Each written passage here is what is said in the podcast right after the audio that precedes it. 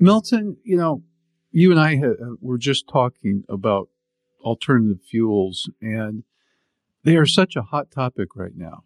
Everyone seems to be interested in them.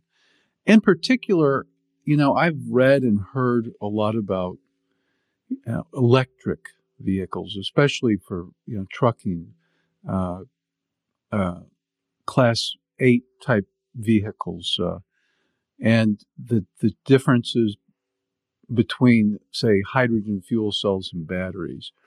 But I'd like to shift gears a little bit here and talk about ocean carriage and our alternative fuels for ocean carriage. And I know you have a lot of expertise in that. Um, I I don't have as much expertise in that topic, uh, but I'm really curious about it.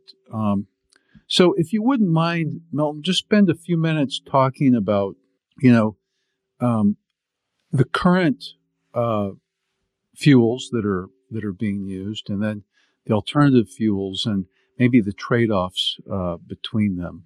Sure, happy to, Matt. Um, so, um, I mean, at the at the very highest level, let's start at fifty thousand feet and go down. Um, many mo- many people agree with this. I'm and if you if you disagree with it, feel free to disagree with me because uh, not everybody always does. But at the highest level, the way I see it is if you can electrify things, you do it. Okay, we can green a grid eventually, and we can um, use many different kinds of fuels to power the grid. Uh, we're using conventional fossil fuels now, but we're beginning to mix in some others. And in the long run, I think um, you know we can get greener and greener. Uh, but and alternative fuels will play a role there. But not everything can be electrified. Okay. And you, um, you've talked about trucks, for example. There is a way to create, you know, electrified vehicles. Um, but it's not absolutely clear that you, that electrification is always the best way. You mentioned fuel cells, for example. So those are two alternative ways of, of when you have to have a mobile source of power, uh, there's two alternatives. Um, but there are instances in which the grid and some of these mobile, uh, some of these mobile fuels or power sources or energy sources are not well suited. One of them is in deep water shipping. And there's two problems there. One, you need an enormous amount of energy. Okay. Enormous amounts of energy require enormous amounts of space. And one thing vessels don't have in abundance is space because they're vessels. uh, and they need their space for cargo. Uh, the other thing is, uh, they have to, uh, they have to carry their energy with them wherever they go. They can't just, you know, use a grid. Um, and so when you don't have that, you need some, a fuel that is portable. Now there are a large number, there are a number of candidates. All of them have technical and economic features. Um, people talk about hydrogen. People talk about ammonia in this area. People talk about methanol and people talk about biofuels. Um, and the purpose of this is not to go take a deep dive into all of those, but basically in one, in this particular area where the grid can't serve us well, and where space and other constraints require us to pay attention to the physical qualities of the fuel, um, some spe- they have some special needs.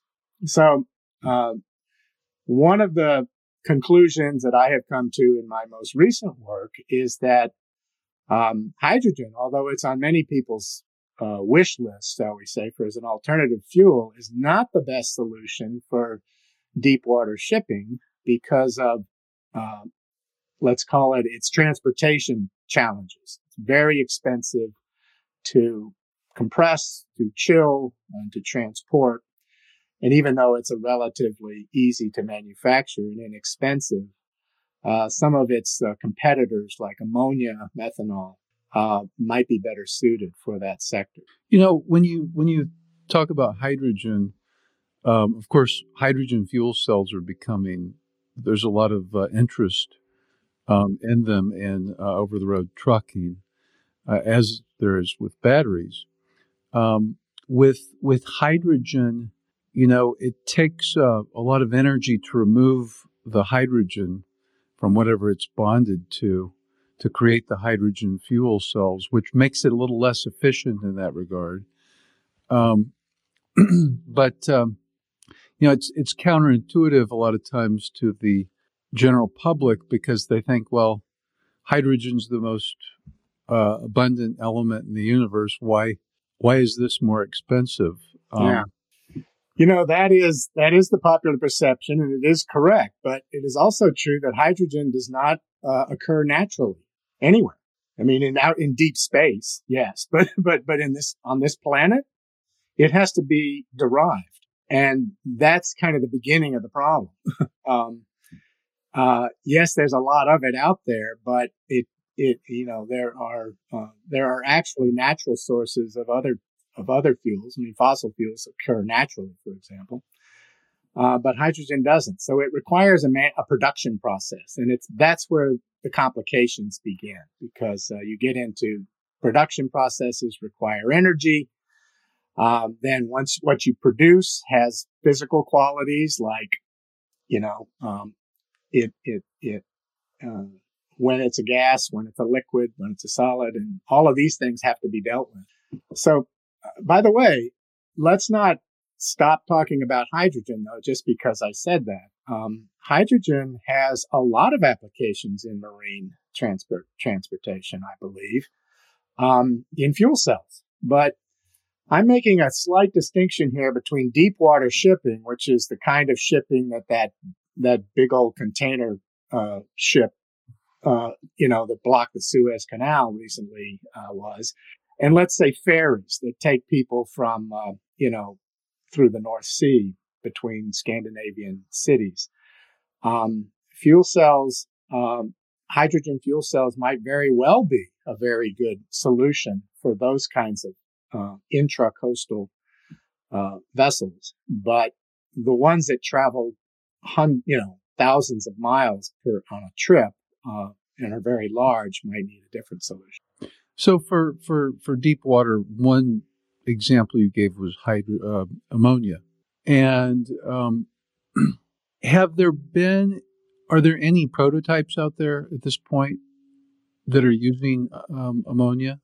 Well, this might actually be good information for um, the, those listening. Um, it is probably fair to say that in the uh, in the alternative uh, fuel area, if you leave hydrogen aside for a moment, um, for deep water. Uh, basically, the problem with hydrogen is it's so expensive. It takes up so much space. There'll hardly be any room for the cargo if you try to, you know, power uh, a deep a deep ocean vessel with hydrogen. Um, but of the remaining candidates, um, two of them actually are moving into commercialization. They're past the prototype stage. One is ammonia and one is methanol.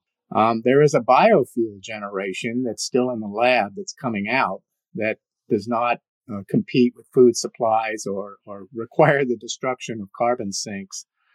Uh, but it's a little bit further out in terms of its development, and it, it would be in the prototype stage. Um, but um, no, the largest carriers, uh, Maersk uh, has uh, com- is already on record as planning to launch a methanol uh, fueled vessel uh, in the next two years and an ammonia uh, fuel vessel a little bit further out. So um, they're really moving from prototype to commercialization. I would say full commercialization is still one or two years out. It takes a while to build these things. Um, but yeah, that's where it is. So, how does the cost compare? I know technologies get better as you go through time. Um, things become less expensive. But currently, what's the differential, say, between methanol and um, fossil fuels for deep ocean? Uh, well, look, um, that's a complicated question, uh, which I can, um, let, us put it this way. Given our time constraints, let me not try to answer that question fully. I don't want to dodge it, but, um, let me just say that it's not a simple matter of looking at the price of methanol today, uh, which on an energy equivalent basis is about twice as much as the standard residual fuel used in a in a container sh- ship. Uh, let's call it IFO 380, which is the a medium grade residual fuel. Um, it has high sulfur. It has all kinds of things in it that are not fully compliant with uh, a lot of environmental regulations, but it is widely used. So methanol, if you decided you wanted to do it, would cost you twice as much. But um, the issues here have to do with regulations. You can't you can't take ships that emit so much sulfur into certain parts of the world. Um, you can't get into certain ports with it. You have to have a, a sulfur compliant uh, fuel. So uh, then there's the issue of propulsion systems. Uh, um, the uh, diesels that burn IFO 380 don't just burn methanol; they have to be redesigned, and that goes for ammonia. It goes for others as well. And then finally, there's the bunkering infrastructure. There's plenty of IFO 380 in the world. There's hardly any methanol in the world. In fact, uh, there was an article just this week about the Maersk, uh, the, the, the, first Maersk methanol fueled uh, tanker is not certain they can secure enough methanol given the supply in the world to uh, to fuel it all the time. And fortunately, it's a dual fuel design, so they can they can back down to a to a to a diesel fuel. But so the issue is complicated by the availability, the propulsion systems, and these things all have to evolve more or less at the same time. Um, so that's an interesting concept there. Um, so if you had a container ship, say, that had, you know, maybe some methanol and um, some IFO 380, would you need two different propulsion systems? Oh yes, yeah, yeah. It gets uh, it gets tricky. That's just it. Um, and all of the infrastructure, you know, we're really not talking about fuels in the in the in the real world. We're talking about propulsion systems, and we're talking about designs. Um, uh, the IMO regulations that people uh, talk about in this area are not simply regulations about how much emissions that the fuel itself is allowed to, you know, release into the atmosphere, but there are also regulations having to do with the design of the vessel.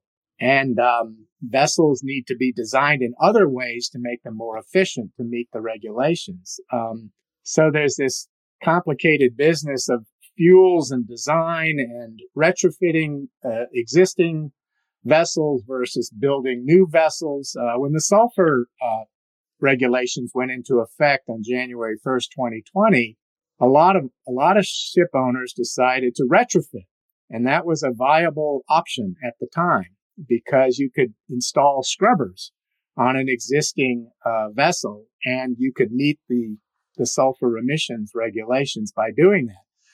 Within about eight or nine months, people were kind of unhappy with that decision because what had happened to prices made the made the retrofits uh, unattractive, shall we say. So people who had committed to them were now saddled with expenses that they, you know, didn't need to, investments they didn't need to make.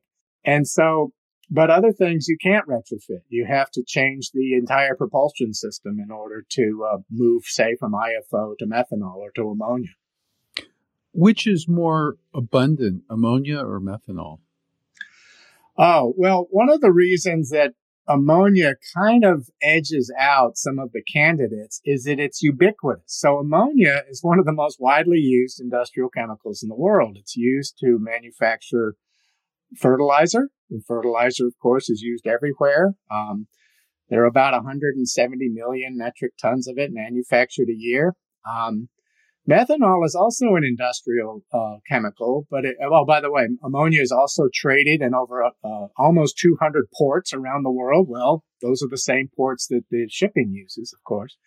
Methanol is also uh, a an industrial chemical, but not as widely used. Only uh, um, uh, only a couple hundred thousand metric tons of methanol is manufactured every year, and so and it's used in very specific places for certain industrial purposes and it's not ubiquitous. It's not all the way around the world. So in order to build a world that is that where you could fill up your tank with methanol would require a lot of time and investment.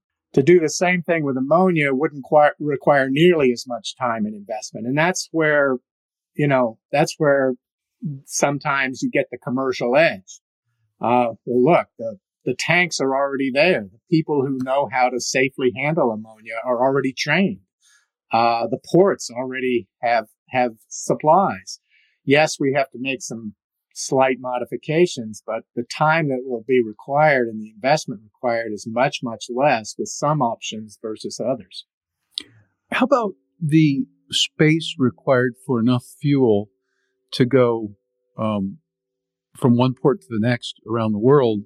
Uh, if you compare IFO 380 to ammonia, yeah. I'm sure that's a complicated question, but no, it's you know it, the first time I was asked the question, it was complicated because I couldn't do it in my head. But I've been asked the question now so many times.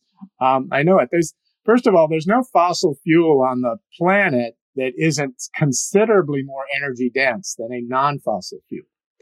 All right. So if we're going to give up carbon, I mean, if that's what you're thinking, we are going to have less lower density fuels. Um, so what is that? What is the practical implication of that? It means that basically your gas tank needs to be twice as large as it used to be. Um, and it will be even larger if you choose a fuel like hydrogen because the, um, um, and, uh, it'll be slightly larger more than that if you choose methanol. Um, so everybody, all of them have an energy density level. But if you're trying to compare, you know, one of these, let's call them, uh, uh, alternative fuels to a fossil fuel, you're always going to have lower energy density. The reason to move to these alternative fuels has to do with the environmental benefits, um, not because they're naturally more, you know, they're more attractive economically to the to the to the users. How about the um, the size and weight of propulsion systems, say for uh, IFO 380 versus ammonia? Yeah, um, it kind of depends on what kind of propulsion system you're talking about. So, uh, a D, let's call it, let's just an internal combustion engine will burn uh, residual fuel. It'll reserve. It'll burn distillates like marine gas. It will burn hydrogen. It will burn ammonia. It will burn methanol. You can build an internal combustion engine to burn almost anything, and they have to be modified. LPG, LNG, all of these files fuels require a different, you know, slightly different designs to work, but they work fine. Um, the maintenance of an internal combustion engine is about the same from one fuel to the next. I mean, I'm sure that somebody who really maintains them would disagree with me slightly on that, but, but in, in gross terms, they're about the same. When you go to electric propulsion, your maintenance and operating costs drop dramatically. Uh, you know, maintaining uh, electric motors are very well understood technology. They're very reliable. They work for long periods of time. They require very little maintenance. Um, uh, by the way, I saw an interesting quote from a, um, it was a female trucker. And she said one of the things she likes so much about the electric uh, trucks is they're so much easier to run, to, to, to operate. and as a, as a female trucker, she said that's, that's highly desirable. Well, you know, um, they they have so much more torque. So, well, there are all kinds yeah. of things. You were, you know, that all the gears. I mean, you you you if you've been in logistics, you've been in one of these things when they're when they're uh, you know starting up. Uh, it's a lot of complicated equipment required to make a, a diesel engine pull a large load, and electric electric uh, propulsion systems, by comparison, are quite uh, much simpler. Um, so by the way, this has been proven in the uh, in just in the automobile sector. Um, the, the, cost of operating a Tesla is a, a, fraction of the cost of operating a comparably uh, equipped uh, internal combustion engine. Uh, so, um, yeah, you will you you will if you if you move from internal combustion engines to other type fuel cells uh, running electric propulsion systems, you're going to have some different economics. You're right. Uh, the problem with fuel cells and batteries is that they don't hold enough. Their energy density is the least of all. Okay. The lowest energy density is in a battery. Um, the car, the Ever Given would have to be filled with batteries and no cargo in order to take a trip that it normally takes. That's how many batteries in, in rough terms it takes to, to, to run something that large. So as you, as your energy and density gets less and less, your cargo carrying capacity gets less and less too. So, um, there's a sweet spot. It, it sounds, you know, this is just a short discussion. Uh, we've covered a lot of ground in a short period of time. Um, but it sounds like, from what you're saying, maybe for uh, deep water, um, ammonia might have uh, the the edge on this. Is that correct? Well, they're all running hard.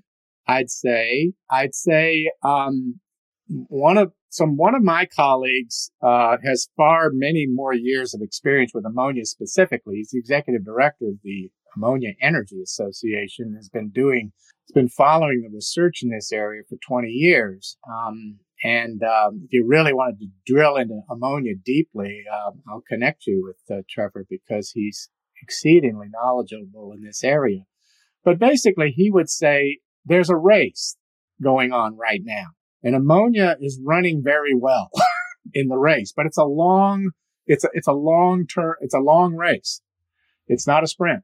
And uh, right now, uh, by the way, just to give you an idea of how this has changed, in, in, in 2020, I believe the total um, the, the total capacity of all new ammonia production, and this would be green ammonia production, the kind that will be suitable for shipping in the 2040 to 2050 range, was about the total announced production capacity was about 10 megawatts.